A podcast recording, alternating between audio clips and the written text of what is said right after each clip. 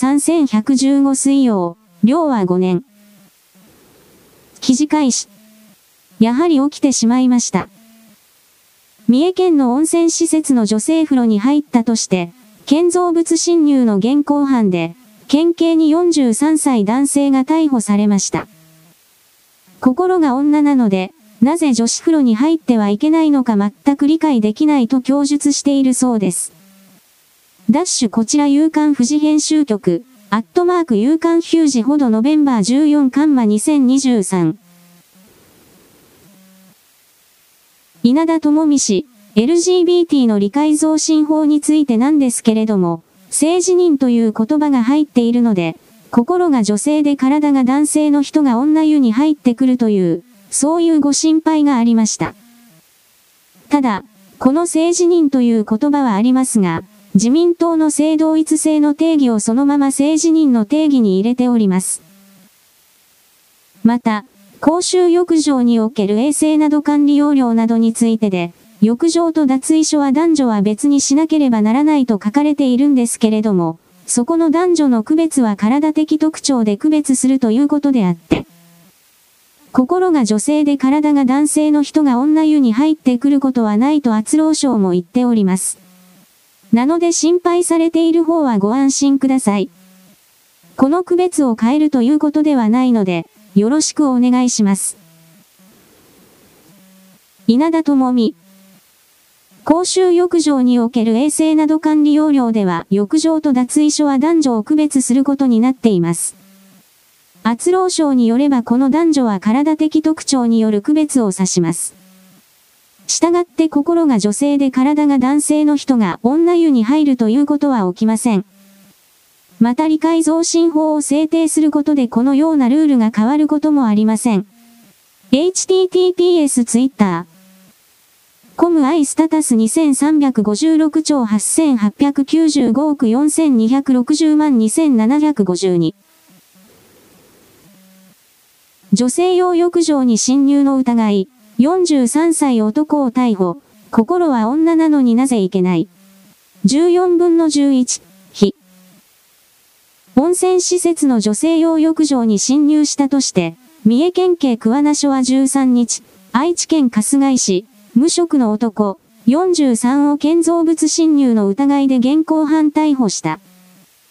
男は、心は女なのに、なぜ女子風呂に入ったらいけないのか全く理解できませんと供述している。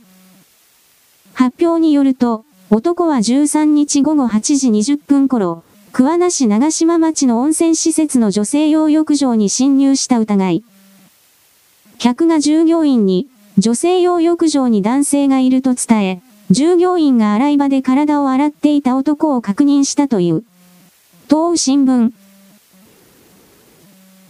有本高津香織有本。この件が不起訴にでもなれば、次は逮捕をためらうようになります。LGBT 法成立前に私たちが警鐘を鳴らした通りの展開となる恐れ大。自民公明は責任取んなさいよ。記事終了。誰も責任を取らないすべて無視するだろうそして日本国内でもう法違反が増えても知らないふりをする。さらにあろうことかこうした女性を辞任する詐欺師たち霊熊たちを守れとまでやるだろう NGO NPO 団体を次々と立ち上げて税金をよこせとやるだろう。目的は金であり利権の獲得だからこれからひどい目に遭う女性の行く末など人生などどうでもいいのだ。こいつらは金のことしか考えていない私は稲田も金目的利権でしかないと見ているので彼女の化けの皮が即座に剥がれてそして落選することを強く希望する。彼女はどう考えてもやってはいけないことをやった福井、県民も稲田という存在をこれからも支えるというのであれば静岡や愛知の県民などと同じように人類の敵日本の敵というレッテルを貼られていくことになる。この LGBT 法案というものは放置すれば女の生物としての恐怖に対する思いを常に喚起させるということになるのだから、女は安心して恋愛もできないし子供も産めない。女が女を本当の意味で守ってくれる社会でないと彼女たちがこの日本に絶望したらどうして彼女たちが幸せな結婚して子供を産み育てることができるのだ？こんな考え方をリベラルと自称する公金泥棒寄生虫たちは一切しない彼女たちは中間北朝鮮と同じ儒教権益と同じ今この瞬間の金のことしか考えていない。そうしたものを見過ごしてきた我々の庶民の責任も、また重いこの LGBT 法案とやらは何をどうしたって廃案に持ち込まなければ済まない私はこれを言う。記事開始。三重県桑名市の温泉施設で女性用の浴場に侵入したとして、43歳の男が逮捕されました。警察の調べに対し、島田容疑者は女性用の浴場に入ったことを認めた上で、私は心は女なのに、なぜ女子風呂に入ったらいけないのか全く理解できませんと供述し範囲を否定しています。心は女なのになぜ女子風呂に入ったらいけないのか全く理解できません。温泉施設の女性用浴場に侵入した男逮捕。CBC テレビ、1114。記事終了。この男は逮捕されてもどうせ不起訴になる先月最高裁判所で改造手術をしなくても自称すれば女だと言い張れば女だというそれに近い判決最終判断が出た。だから検察も検察もこの男を起訴しないということはこれから口で言いさえすれば女湯に入れる時代になったということであり模倣犯が増える。そしてそれらの連中は女をレイプすることが目的だから G 行為をすることが目的だから。当然のように男子性器を勃起させてそして女の裸を待ち受けるレイプすることを用意する。そうした世界に突入するということは女性がこの社会を信頼できないという風につながっていくのであり、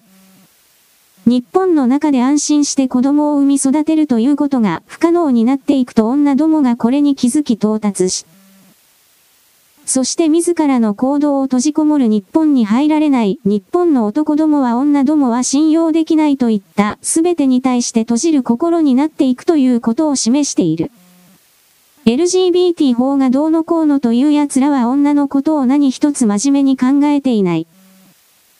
あろうことか女性の権利を守るという女の議員たちですらこの法案に賛成しているそうした動きを我々は許容してきたが実際に犯罪は起きた。この法案を推し進めた奴らはすべて責任を取らなくてはいけない二度と議員を名乗るな。だが彼ら彼女たちは何もしないのだこの事件が起きても彼ら彼女たちから組織から何かの声明が出たかと言うと何も出ていない。どいつもこいつも金のことしか考えていないということはよくわかるだろう。記事開始。防衛費増で受注増、前年比5倍のメーカーも、重工、電気、想定以上朝日新聞デジタル。三菱重工は、今まで赤字覚悟で、我が国の国防に貢献をした企業である。樹式戦車の調達は6両で、生産ラインが使われていなかった。国産兵器を作るために企業の利益を度外視してきた。ダッシュ渡辺厚アットマーク渡辺ビータ氏ノベンバー13カンマ2023。記事終了。日本も国防関連を大きくしてそこに民間企業が様々な部品を収めるいわゆる巨大な系列という領域を作れば全体の経済も回るし景気を良くするための一つの牽引力になる。防衛産業というものは他の民間と言われる領域においての商売と何も変わらない。これを軍国がどうのこうのという言葉を投げつけるのは大体は韓国だ。韓国は軍事輸出国家であるから日本という存在がライバルになってもらったら困るあいつらは足を引っ張ることしかしない。もちろん中国も同じようなことを仕掛けている問題はいつも金だ金の話かこの世界にはない。そうしたことをあなたは第一の理解として受け取って世界のすべての騙しの言葉を見抜いていただきたい。問題はいつも金と命の話だそれ以外、何もないのだ人間のこの世界は記事開始。日本への永住ビザが降りず暴れる中国人。中国からの移民は、帰化含め約100万人でさらに増加中。100万人といえば秋田県の人口と同じくらい。もう恐怖しかない。ダッシュ令和ポスト、アットマークシオンリーク3ノベンバー13カンマ2023。記事終了。この暴れる土人中国人の動画はいっぱい出回ってるあなたは確認するがいい人間とは思えない。自分が快適な環境に移動できて当然だというこの傲慢な態度は痛みを与えないからだ体験を通じて学んでいないからだ。そして日本人を一方的にしただと見下しているからだ彼らの行動原理を知ればこの男の心の動きはすぐわかる自分さえ良ければそれでいいというものだ。そうしたものに対して日本人は今まで黙ってきた創価学会公明党などはこれを受け入れろとやってきた。そんなものは人類愛でも何でもない滅亡を自ら引き寄せる内側から鍵を開ける泥棒たちの仲間の動きでしかない。あなたはこうした動きに対して抵抗しなければならない自分をどこかからか必ず発掘してそれをつかみ取らなくてはいけないのだということ私は独り言でいつも大きな声で言う。記事開始。朝日新聞デジタル記事。秋田の熊捕獲、100頭が確実に、想定以上で一点、狩猟自粛求める。安倍博明2023年11月14日。環境省の速報値、10月末現在では、熊による人身被害は全国で180人に上る。うち死者は5人で、岩手県2人、北海道、富山県、長野県が各1人。秋田県内の負傷者は69人、13日夕現在で、過去最多の3倍を超える異常事態となっている。県は積極的な駆除を促すため、狩猟者への移動禁止球や猟銃用弾丸の購入費補助を決めた。県は11月からの狩猟期に合わせ、捕獲上限を過去最多の96頭からさらに引き上げて100頭まで認めることを決めた。ところが想定以上に狩猟が進み、猟期中に100頭に達することが確実視されるとして、県は10日、一転して両友会などに狩猟の自粛を求めた。安倍博明記事終了。熊の数が2倍以上に増えているのだから100ではなく上限を200頭に定めなくてはいけない最低でも。これは秋田県が周りからわーわーと言われているので自粛してみせたということだがこの100頭を退治しても、それでも人的被害はこれからも続くのだからこれは判断が甘かったということになる。そして熊を殺すな自然に返せと言ってる奴は熊のことなど本当にどうでもいいのだ。自然環境保護 NGO NPO 団体に関連する奴らでこいつらは公金補助金が降りてこなくなることだけを恐れている。熊など絶滅したって構わない金しか考えていない働いていないクズたちだ。そういう者たちをまともな一般的な市民という風に捉えていたあなたたちが悪い頭が悪すぎる。何かを守れという奴らは税金にかかることしか考えていない。この当たり前をまず第一に置くことだ。人は騙されるために奪われるために生まれてきたのではない私はこれを何度も言う。記事開始。自民党の高取修一衆院議員は14日、6月に成立した LGBT など性的少数者への理解増進法が内閣支持率の下落要因だと主張した。党有志の保守系グループ、保守団結の会の会合で、内閣支持率や政党支持率が軒並み下がった大きな要素は理解増進法の成立だ。安倍政権を支えた岩盤保守層が離れてしまったと述べた。高取氏は6月、衆院本会議を途中退席し、理解増進法の採決に加わらなかった。共同通信、23年11月14日。記事終了。12日か13日の時点で、どこかのホテルの女子風呂に肉体的に完全に男で、勃起も可能、射精も可能の男が当然のように入っており体を洗っているところが見つけられて通報された。逮捕された男はこれを言った私は自分のことを女だと思っているので女子風呂に入って何が悪いのかと開き直ったそうだ。懸念してきたことが実際に起きた公衆浴場や女子トイレにおいては男子の体を持っている存在はその施設に入ってはならないという厚生省か法務省かどこかの通達があったはずだがしかし完全に無視された。この男はおそらく不起訴になるなぜなら、ば先月最高裁判所において改造手術をしなくても自分で辞任すれば女だと認めるというそれに近づいた最高裁の判例が出た。警察も検察もこれを不起訴にする。となるとどうなるかというと、これから女子風呂に当然のように男が入ってきて、警察はそれを逮捕できないとなる民事不介入という形をとる。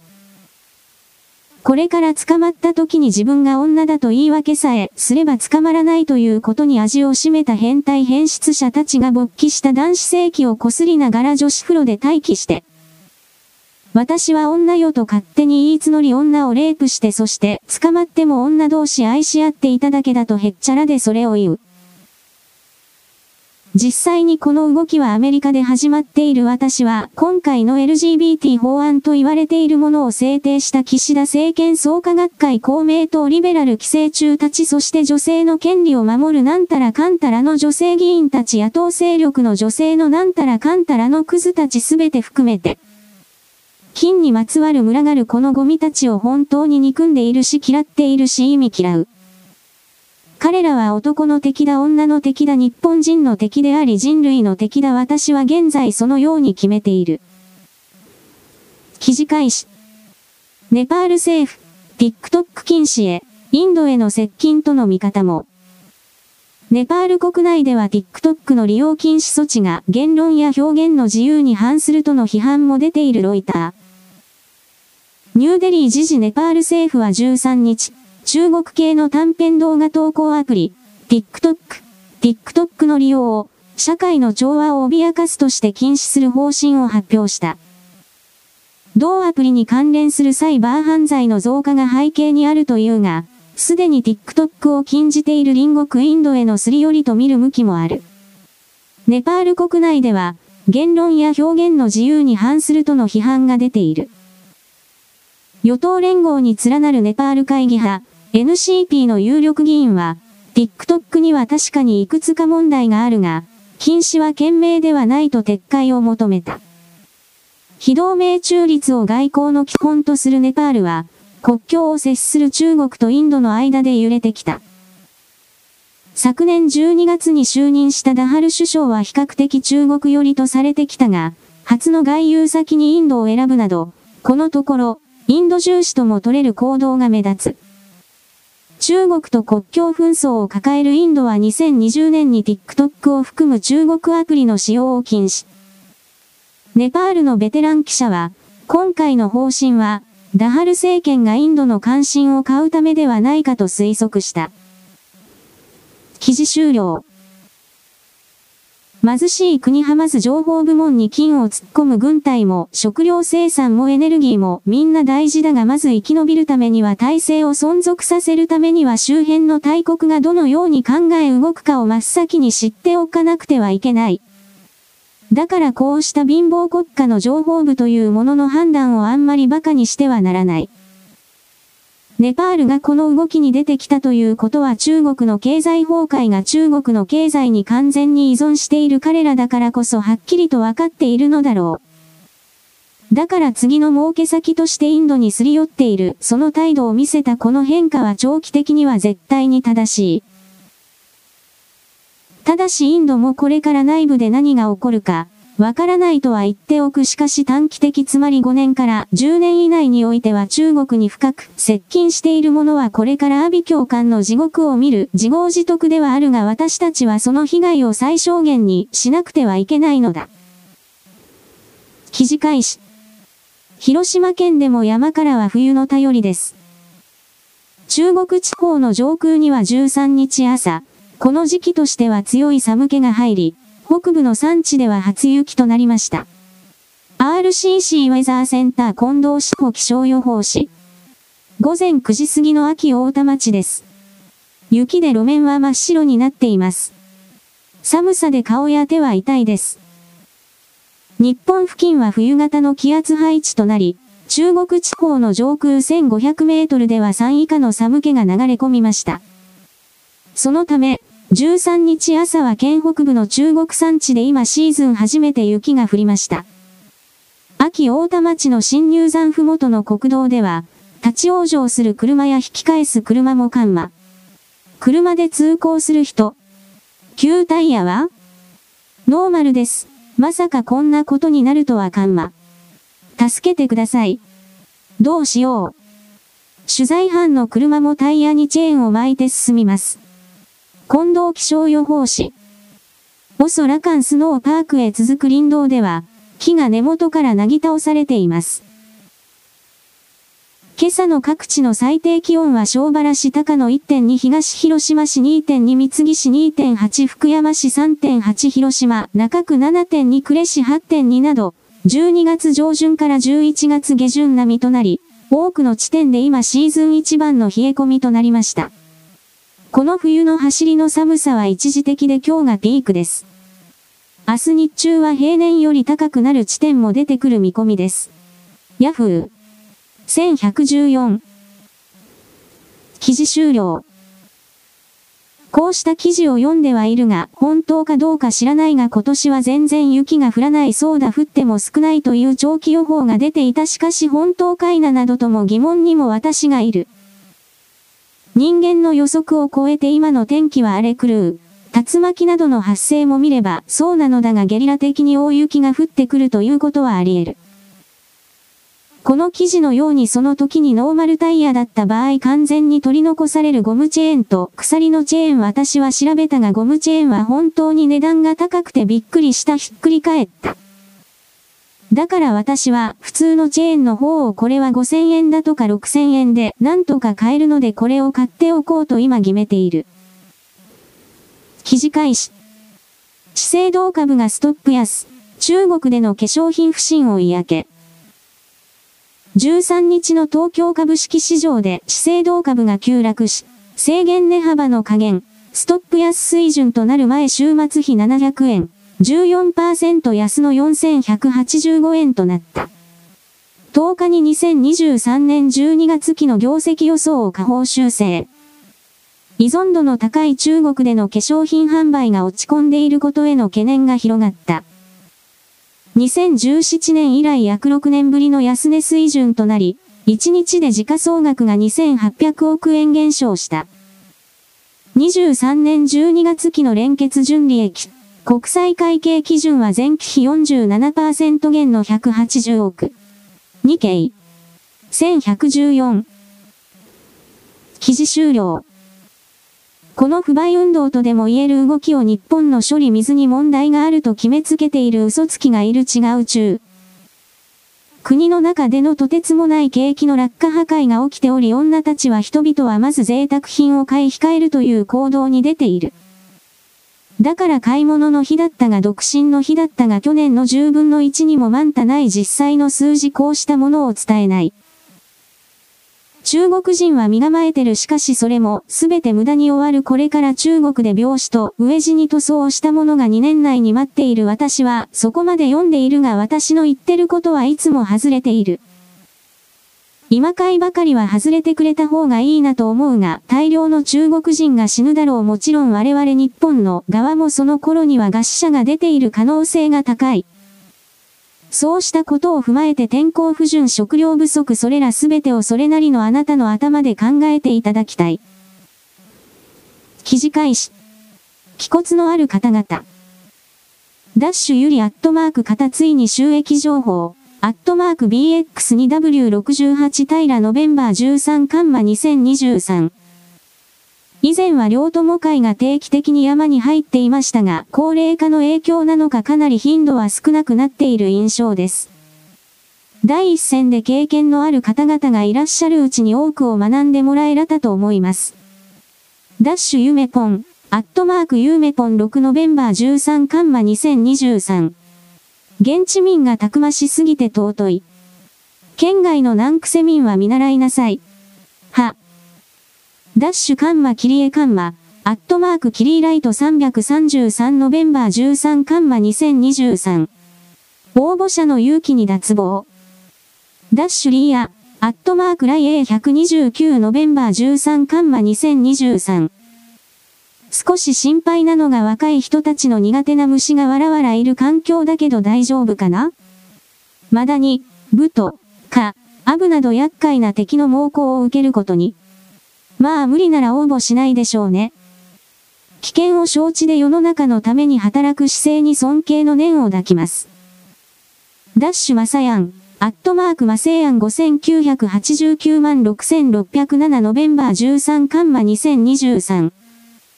こう熊被害が増えてるとね、周りの人を守りたいという気持ちも大きいのではないでしょうか？ダッシュ1000、1000ちゃん、アットマーク1000セリノベンバー13カンマ2023。熊内の女。頑張れ。ダッシュ恋優アットマーク。アットマーク恋優愛ノベンバー13カンマ2023。記事終了。これら他人ごとの人は都市生活者だろうビルの谷までうごめいている虫たちだろう外に出たことがない人たちだ。人間は都市の外に出ると本当に敵だらけだ野生動物は敵なのだ。そのことを思って例えばこいつらはこの人たちは畑を作ってみればよい。野生動物はすべてほじくり返して食っていくそうした体験を通じて魂の学びが学習がないから勝手なことを言う。人間の数がこれから極端に減るのだからこの動物に対しての考え方も変え人間として自分自身を守るための攻撃力戦闘力を備えるのは当たり前のことだ。このツイートをやってる人たちも大部分は死ぬと私は見ているがそれでも生き残った人々は考えを変えなければならない自分というものに出くわすことになる。記事開始。身近な被害を食い止めたい気持ちからの死亡増加では、北海道の狩猟免許試験では、20年度から新型コロナウイルス対策として3年間、収容人数を抑える定員制にしていた。23年度は、コロナ対策は止めたが、定員がなかった時代は、技能試験が順番で夜遅くなるケースに苦情が相次いだことから、定員制は続けて試験の回数などを増やした。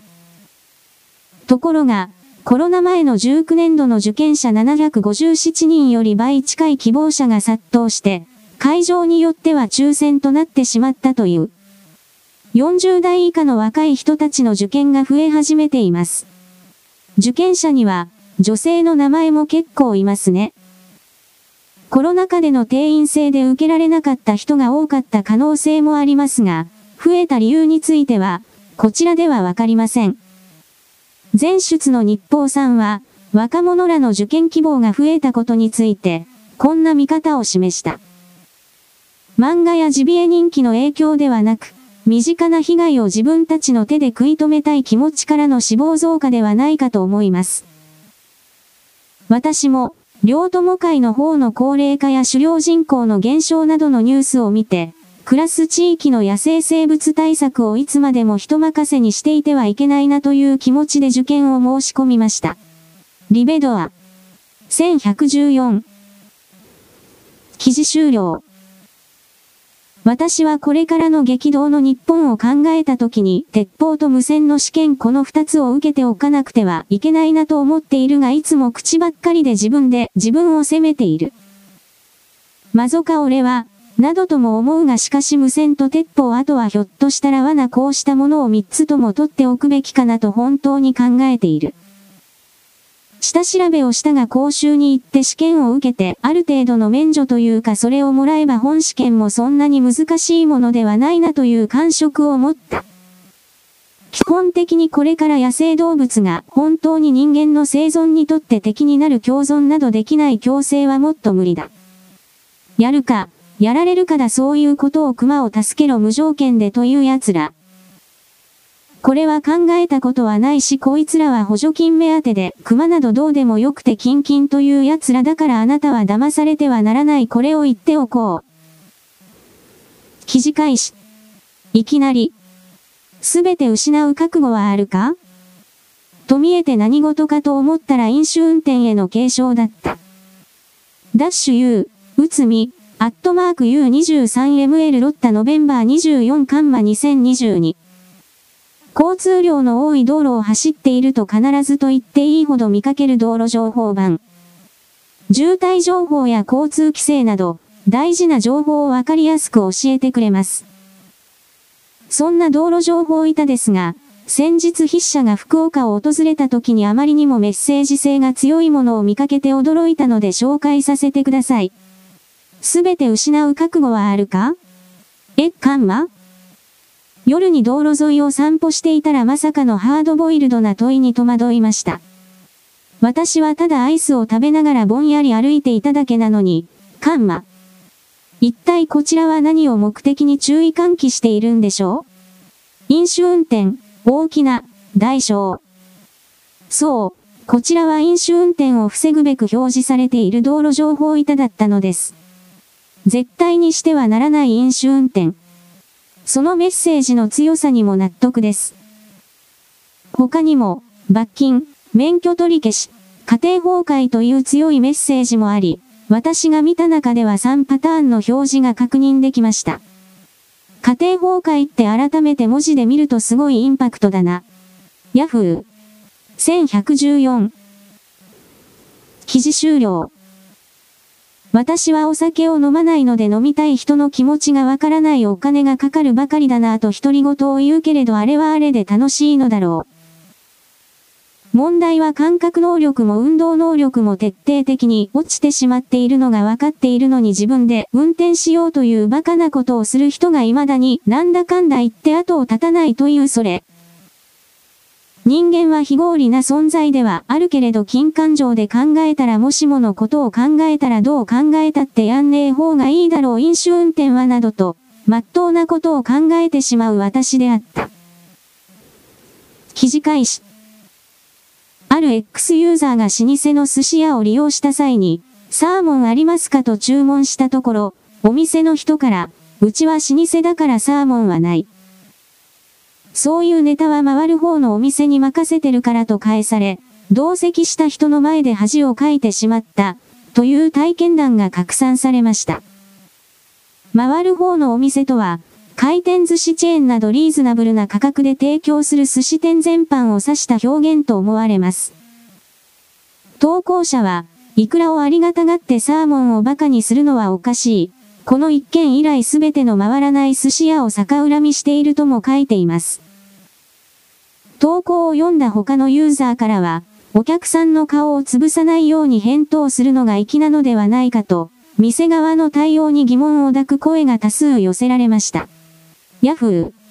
1114。記事終了。カウンターのお茶もただ一言な言って言えば良かっただけなんじゃないだろうかめんどくせえな両方ともと私は思った。そしてサーモンという言い方がまずかったのではないかと私は頭の中で考えひょっとしたら鮭だとか鮭だったら良かったのかななどとどうでもいいことを考えた。回転寿司も普通の寿司も私は高くて食べることはないのだが本当にどうでもいいことでわーわーと騒ぎ立てる人種のこうした記事を採用せざるを得ないような新聞社社会全体というものを貧しい人を見るべきなのか余裕があると見るべきなのか私はそっちの方に焦点が向かっている。記事開始。国立公園鳥取砂丘。鳥取市に寮は8年。世界的なホテルチェーン。マリオット・インターナショナル、本社、米国の最高級ブランド、ラグジュアリーコレクションが開業する。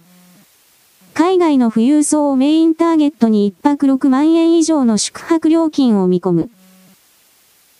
鳥取砂丘一帯は年間160万人以上が訪れる観光地ながら、宿泊施設がほとんどないことから通過点に終わっており、同ホテル進出により世界的リゾートとしての知名度アップに期待の声が上がる。一方、周辺観光との連携や移動のための交通手段確保などの課題が早くも浮上し、山陰発の5つ星ホテルの行方が注目されている。ヤフー 1114! 記事終了。鳥取島根というのは人口減少の急加速に苦しめられている地域だ。それらの地域の中で鳥取と言われてるポイントで、観光資源としての鳥取砂丘を有効に結びつけることがつまり人口を一時的にせよ呼び込むことができていなかったのは残念な動きだが、この高級ホテルの進出によってそれが少しは緩和されるかもしれないわからないが、この誘致招致に関しては鳥取県が徹底的に動いたんじゃないかなと私はなんとなく思ってしまうのである。それと関係ないけど鳥取砂丘はほっといたらなくなるので毎年県民が草むしりをしているということはちらりとあなたに伝えておく。記事開始。検察官、あなたが所有していた記録媒体には、5万点とか1万点とかわいせつ画像が記録されていますが、一つ一つ選ぶと、相当な時間がかかります。それでも一括消去には応じられないんですか？被告人、そうですね。裁判長も尋ねた。裁判長、押収されたものに画像や映像データが残っていることで、撮影された方々が流出など不安に思っていることはわかりますか？被告人、それは、はい。裁判長、家族も不安に思っているのはわかりますか？被告人、はい。裁判長、一件一件確認しないと応じられないと言いますが、被写体やその家族の不安、それは今すぐ解消しなくていいと思っているんですか？被告人、そういうわけではない。自分の大切なデータも一緒に消すのはあれなので。裁判長、一緒に保存した以上、しょうがないとは思わないですか？一つの記録媒体にあなたが保存したんですよね。被告人、ああ、まあ、そうですね。裁判長、不安に思っても知ったこっちゃないと被告人、そうは言ってません。勤務していた小学校において無断で児童を統一したほか、A さんに対する行為の撮影データを記録した媒体に、別のデータも入っているから消したくないという強い意志を見せた被告人に対し、検察官は懲役10年を求刑。撮影データが記録されているスマホと USB メモリの没収も求めた。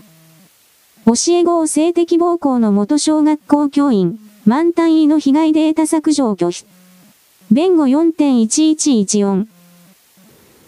記事終了。犯罪が立件され捕まった人間に対してその所有しているデータつまり裸の小学生中学生などの等とデータ画像データがあるのだろうがなぜそれを破壊できないのか私は理解に苦しむ。事件とは関係がないから、それらの小中学生の女の子たちの裸データとでも言えるものが保持することは許される何だかかなり違うのではないかと思う。私は2回ほどこの記事を読んだが、なぜこんなことが許されるのだろうなぜ自称正義の味方を気取る弁護士や検察官というものはこうした明らかにおかしな事例に関してもっと突っ込めないのかなどとも色々と考えてしまった。記事開始。旧ジャニーズ、当事者の会男性、大阪の山中で自殺か、SNS で誹謗中傷を受ける。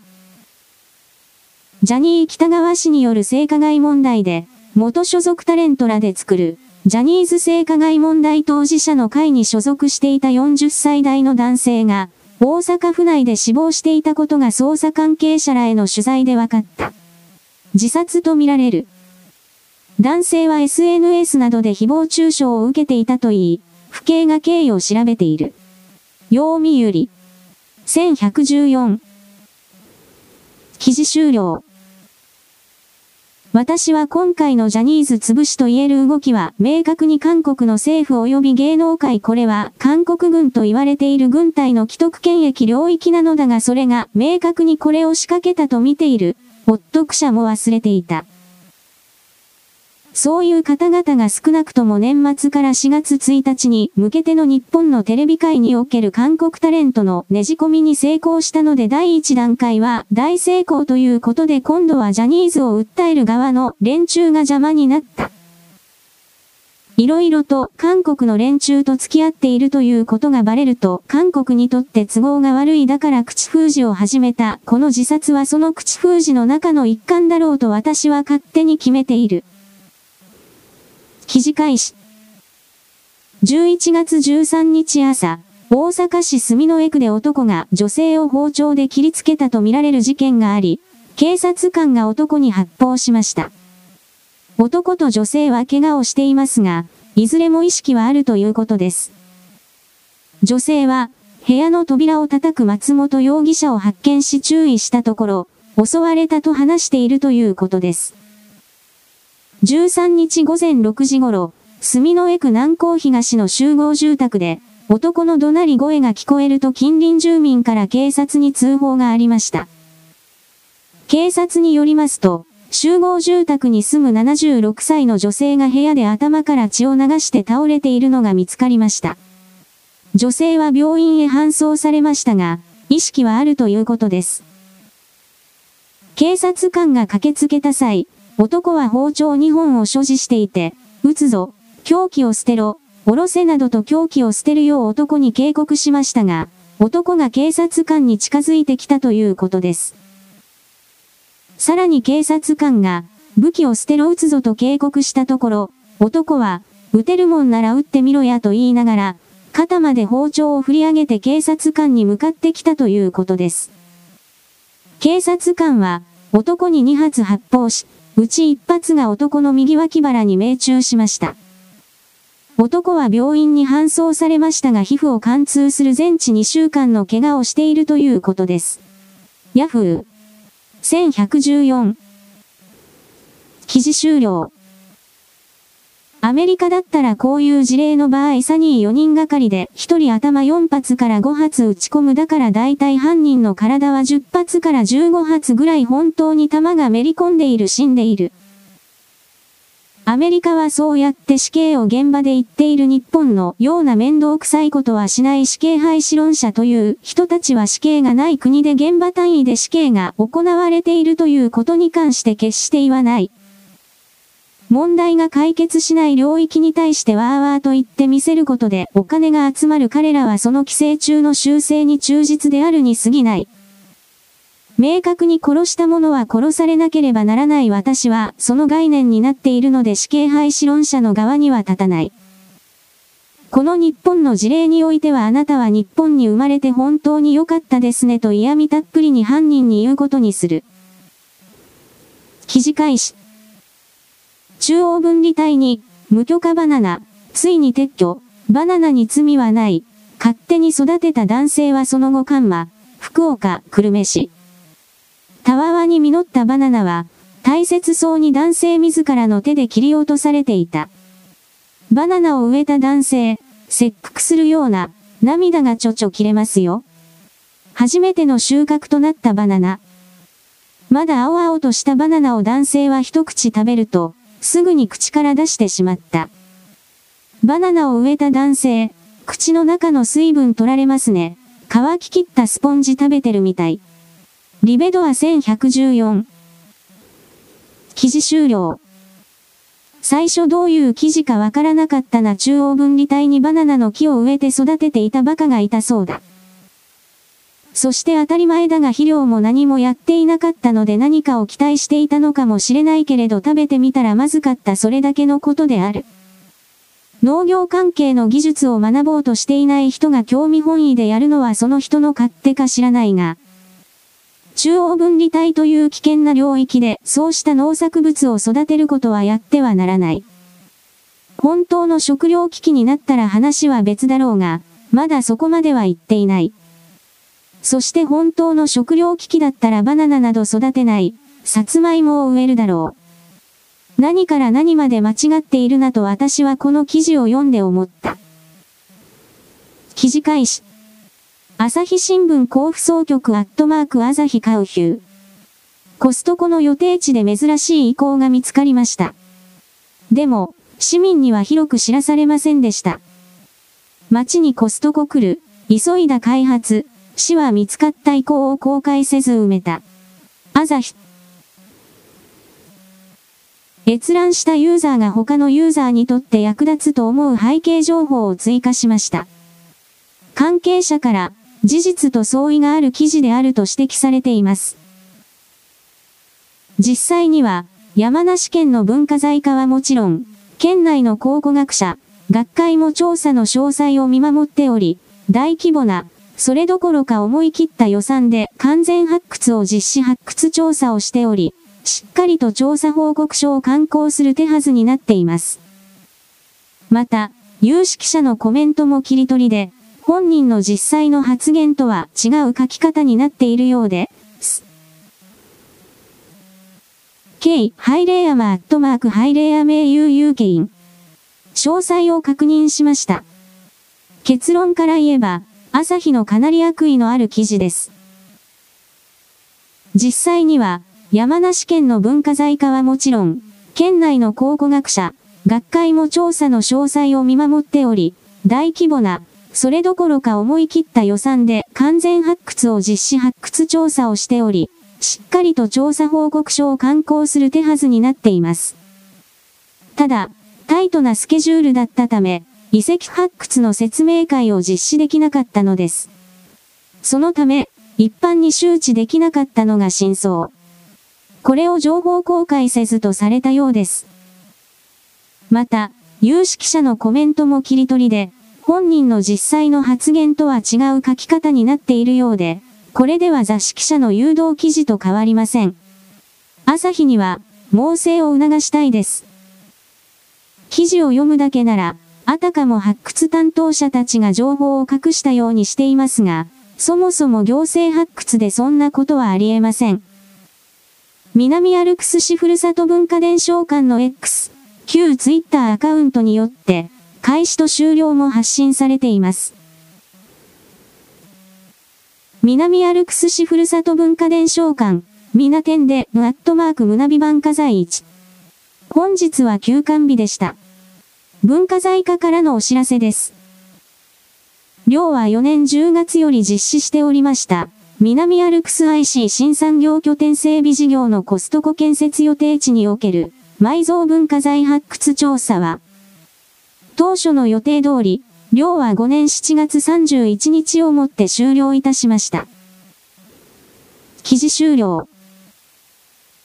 この動きは朝日新聞が悪意を持って関係者が貴重な遺産を遺跡を殺したのだ壊したのだという嘘のプロパガンダを計画的に発信させる、そのことによって朝日新聞の側が何の利益を得たのかは知らない。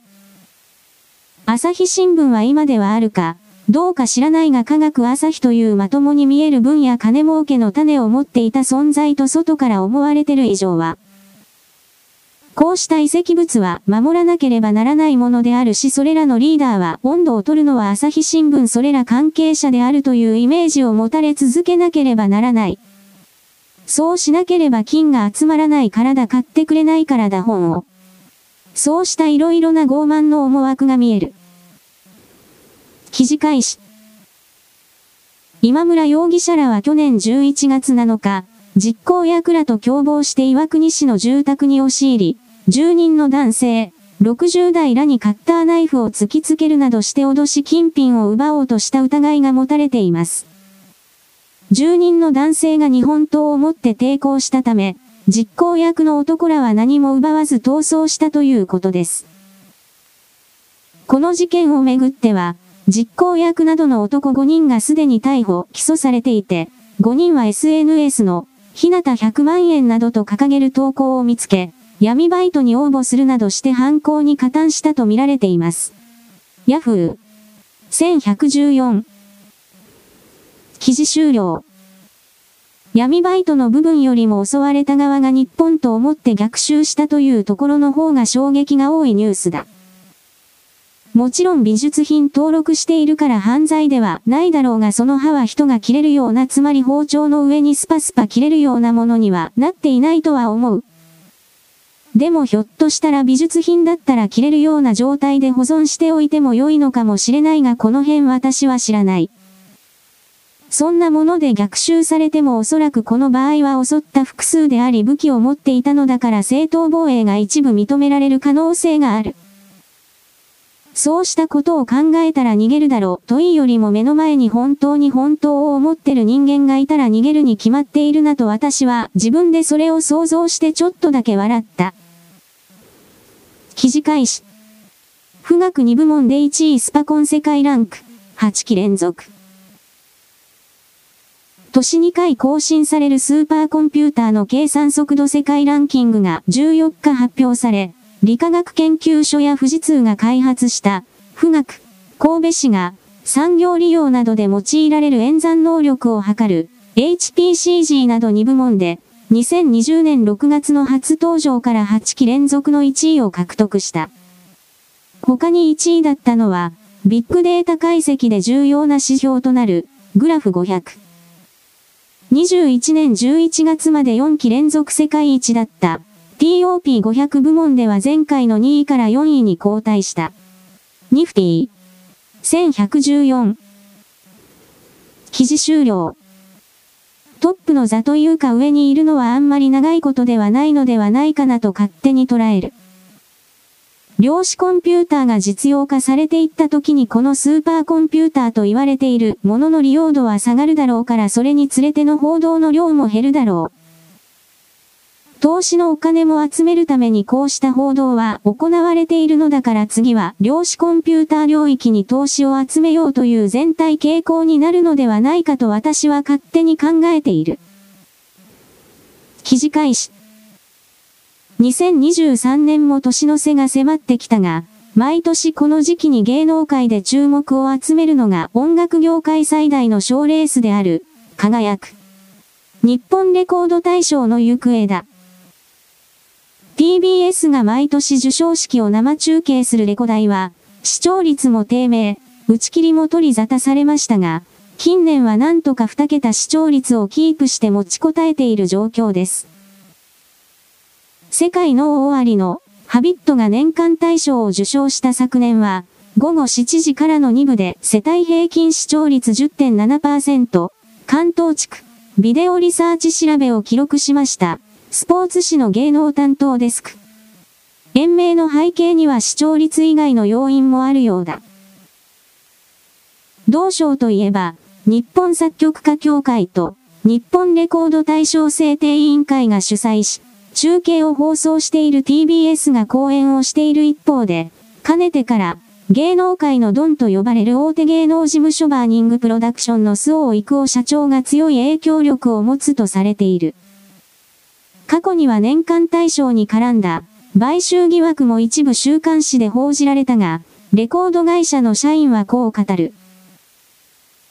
賞レースということで各賞の選定の票を持っている審査員のスポーツ紙や一般紙の記者やデスク、テレビ局員などへの接待が毎年の恒例行事となっているわけですが、レコードや CD の時代とは異なり近年は音楽業界も長年低迷。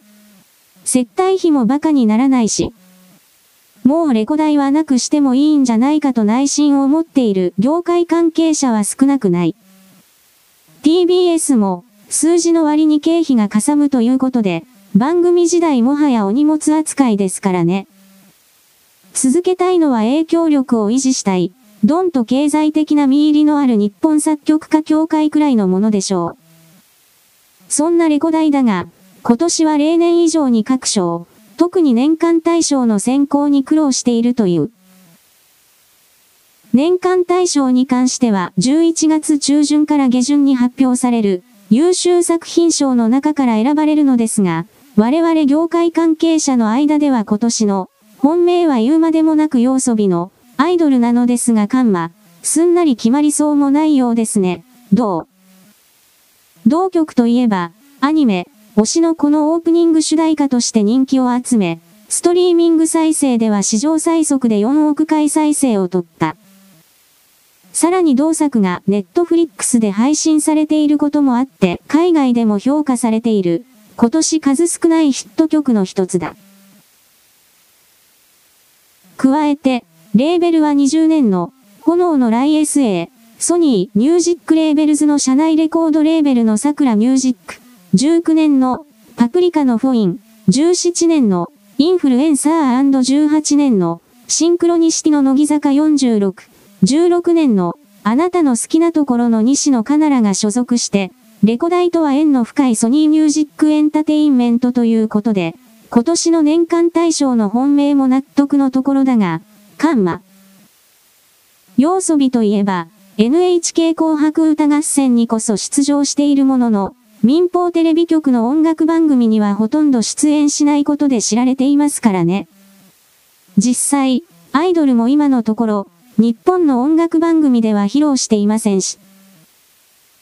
レコ大の年間大賞については講演する TBS の中継番組との兼ね合いから、受賞の際の楽曲のパフォーマンスが必須とされていますから、そこが大きなネックとなりそうです。前でのレコード会社社員。今年9月21日に放送された韓国の音楽番組、M カウントダウン、ムネットに出演し、同曲をスペシャルステージ枠で披露した、夜遊び。ファンのみならず関係者もステージでのパフォーマンスを中継で視聴したいはずだが、年の暮れには日本の音楽業界賞最大の賞レースの舞台に立つのだろうか。最素。1114。記事終了。前提のものはそこに関わる人の生活の手段のための利権だ裏方においてはこうした表舞台に見えるものを成り立たせるための様々な動きがある。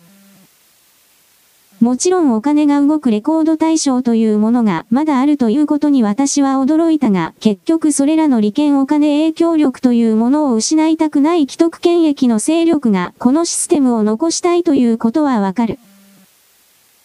ただ問題はそれを必要としている消費者若い世代がいないということであり必要性のないものある人気がないものをあるとやっているのは儒教権益におけるものを生み出せない人々の工作のパターンだ。レコード対象歌謡対象などもそれをやりすぎた結果土人の裸踊りとあまり変わらないというかそれ以下の存在として見えてしまっているということに関係者の多くは気づくべきだ。自分の短い人生をそれらの人を騙すためのシステムに投じて肝心の自分のやりたいことが何一つできない状態というのはその人の魂を大きく傷つける私はそれを強く指摘しておく。記事開始。三輪のり子弁護士、立ちんぼ検挙に、悪質ホストだけが問題じゃない、女性の検挙だけでは解決しない。法律解説の動画配信や男女トラブル、離婚問題などを手掛ける三輪のり子弁護士が12日、TBS、サンデーモーニング、日曜前8.00に出演。大阪、南など繁華街の路上で売り。春目的で客待ちをしたとして複数の女が大阪府警に逮捕された事件についてコメントした。中落。三輪氏は、なぜ女性が売り、春目的で夜の街に立っているのかっていうその背景をもっと掘り下げた報道があってもいいんじゃないかなと思います。それが、まるでホストクラブだけの問い代かのように報道されていることに違和感を感じると自身の受け止めを述べ。もちろん悪質ホストの営業のやり方というのは、問題があると思うんですけれども、そこだけが問題じゃない。そして、それは女性を検挙することだけで解決するような問題ではないと思うので、その背景に、私たちの社会にどんなところに問題があるのかっていうところまで掘り下げて考えないといけないと思うと持論を述べた。司会の関口博士が、例えば何がありますか？と聞くと、三輪氏は、例えばですけど、各女性がどういう理由でそこで、いわゆる立ちんぼ行為をしているのかということの事実を丹念に検証しないといけないということが一つと。そこに対してどういうアプローチが有効かということをまずは調査しないといけないと思う。かつ悪質ホストとの売掛金の問題に関しては、現行法でも対応ができるんですよね。例えば、消費者契約法で取り消しをするとか、あるいは公序良俗違反を主張して、それを払いませんという主張ができるにもかかわらず、そういった知識が届いていない。そこになぜ届かないのかとか、そういうことをもっと私たちの社会として考えていかなきゃいけないと思うと自身の考えを述べた。ヤフー1114記事終了こいつらのこの弁護士の特にこの女性弁護士と言われている領域の悪質な連中というのは自分自身が弱い存在であるという演出をしながらそのような印象を持たせながら自分の一方的な意見を言って、それを誰かの力誰かのお金誰かの労働によって成し遂げて当然だというとんでもない傲慢がいつも隠されているというところにある。そしてこの文章を一旦読めば即座にわかるが早い話この人たちは NPO、NGO 団体的なものをとにかく作ってそこに公金、税金、公の金をジャブジャブ振らせるシステムを作りそのポストに自分自分たちの眷属が座りたいのだと主張しているに過ぎない。こういう奴らを皆殺しにしなければ新しい世界に送る新しい我々の新しい全く新しい文明社会の到来はないということを私は言っておく。肘返し。デザフェス出店の菓子店で食中毒、謝罪、マフィン購入者が腹痛や、糸引いてる訴え、管理に批判殺到。アジア最大級のアートイベント、デザインフェスタに出店した都内の焼き菓子店が、販売した食品が原因とみられる食中毒が発生したとして14日までに SNS などで公表。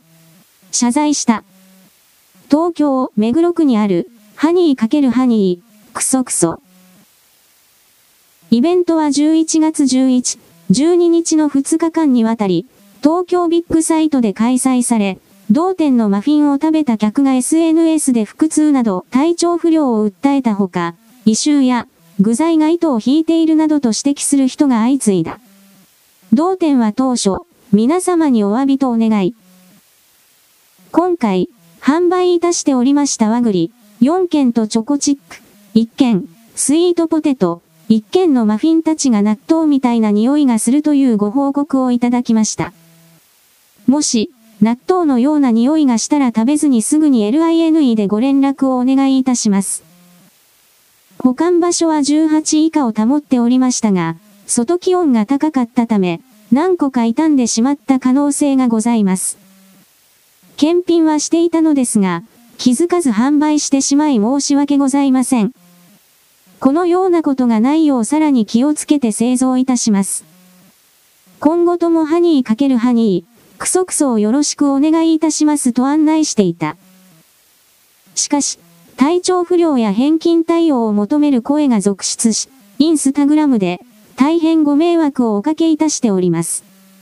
申し訳ございませんと謝罪。一人で製造をしておりますので、5日間ずっと製造しないと間に合わないため、製造し続けておりました。自分の認識の甘さを痛感しており、そのことで当店のマフィンを楽しみにしててくださった皆様にご迷惑をおかけしてしまいました。このことを重く受け止め、二度とこのようなことがないよう営業を停止しようと思いますと明らかにした。マフィンが手元にあるお客様は、お召し上がりにならないでご連絡をお願いいたします。食中毒になってしまった方に何とお詫びすればいいかわかりません。本当に申し訳ございません。11月14日に保健所に連絡し、今後の対応の指示を仰ごうと思います。この度は、本当に申し訳ございませんでした。皆様に多大なるご迷惑をおかけいたしました。関係者の皆様、並びにご購入してくださった皆様に私の管理不行き届きにより、ご迷惑、心配をおかけして申し訳ございませんとし、14日には保健所へ出向いたとした。同店は、目黒区中根にある隠れ家的焼き菓子店。すべて防腐剤、添加物不使用で市販の焼き菓子の半分以下のお砂糖の量で作っており、離乳食完了期のお子様より安心してお召し上がりいただけますなどと無添加や乳幼児向けと安全を PR しており、楽。スポニチ。1114。記事終了。砂糖の量を半分にしているということは、それだけ腐りやすいということだあと添加剤を入れてない添加物を入れてないと歌っているが腐らせないためにそれらが必要最小限入っているのはお菓子という食べ物だこれがゼロであるということはどういうことかといえば、作ったその場で食べなければダメだということでありそれは、それで価値のあるものだが日持ちをするようなイベントに合わせて用意する代物では決してない。おそらくこの焼き菓子店は、その日に作ったものをその日に売っていただけだからそうしたことの考え方は一切なかったのだと思う。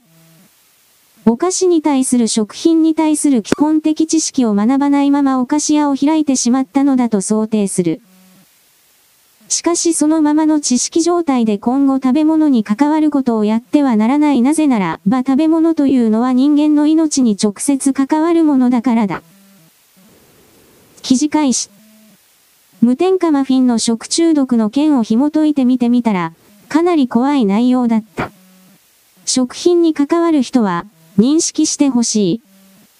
食品を作るということは、人の命を左右する仕事でもあるということを。素人の方はこの意識が薄い人があまりに多い。常温5日放置、ラック放送では、怒るべくして怒った。ダッシュタイマイコ、カツオ節コーディネーター、アットマークアジマイ3ノベンバー13カンマ2023。特にこの案件、アレルゲンフリー、添加物フリー、お砂糖極少量とある。しかし、20品目アレルゲンは使っている、乳、大豆など。ベーキングパウダーは食品添加物に分類される、アルミニウムフリーでも関係ない。防腐作用にも効果を発揮する砂糖が少ない。という、そもそもの知識の問題がある。ダッシュタイマイコ、カツオ節コーディネーター、アットマークアジマイ3ノベンバー13カンマ2023。そして、賞味期限の書き換え。11月17日のものを11月21日とマッキーで書き換えていた。出力ミスったから書き換えました。というのは、これは販売するものでは通用しない。また、異常報告があったのにもかかわらず、保健所に届け出ることもなく、代品を送ってお詫びでは、あまりにお粗末すぎる緩和。ダッシュタイマイコ、カツオ節コーディネーター、アットマークアジマイ3ノベンバー13カンマ2023。食品を扱うことの厳しさと難しさと責任を、これでまた多くの人が知って考えてくれることを願うしかない。くどいようですが、素人さんであっても、食品を扱う人は、人の命関わる仕事をしている。という認識と責任を持ってほしい。この事件は、反面教師として、学んでください。ダッシュタイマイコ、カツオ節コーディネーター、アットマークアジマイ3ノベンバー13カンマ2023。ちなみに、18度を維持というのは、食品衛生の観点では、常温です。この件は衛生管理や保存条件や方法の知識があまりに欠けており、ずさんだったということ。食品衛生の講座に参加しているとあったけど、あれは本当に最低限の知識しか学びません。どうか、安全に提供できるよう学んでください。ダッシュタイマイコ、カツオ節コーディネーター、アットマークアジマイ3ノベンバー13カンマ2023。これラベルの書き換えは昨年のマフィンの件でした。今回の件ではないのと、日程も17分の9を21分の9と書き換えてありましたので、訂正いたします。いや、書き換えダメ。絶対。だけどな。ダッシュタイマイコ、カツオ節コーディネーター、アットマークアジマイ3ノベンバー13カンマ2023。よしここで、おすすめの焼き菓子赤を紹介しよう。目と心をきれいにしていってください。エイミ。3アットマークアマー0504のインスタ。エイミ。3はまだプロではないけど、真剣に考えていればこうなるよね、の見本の方。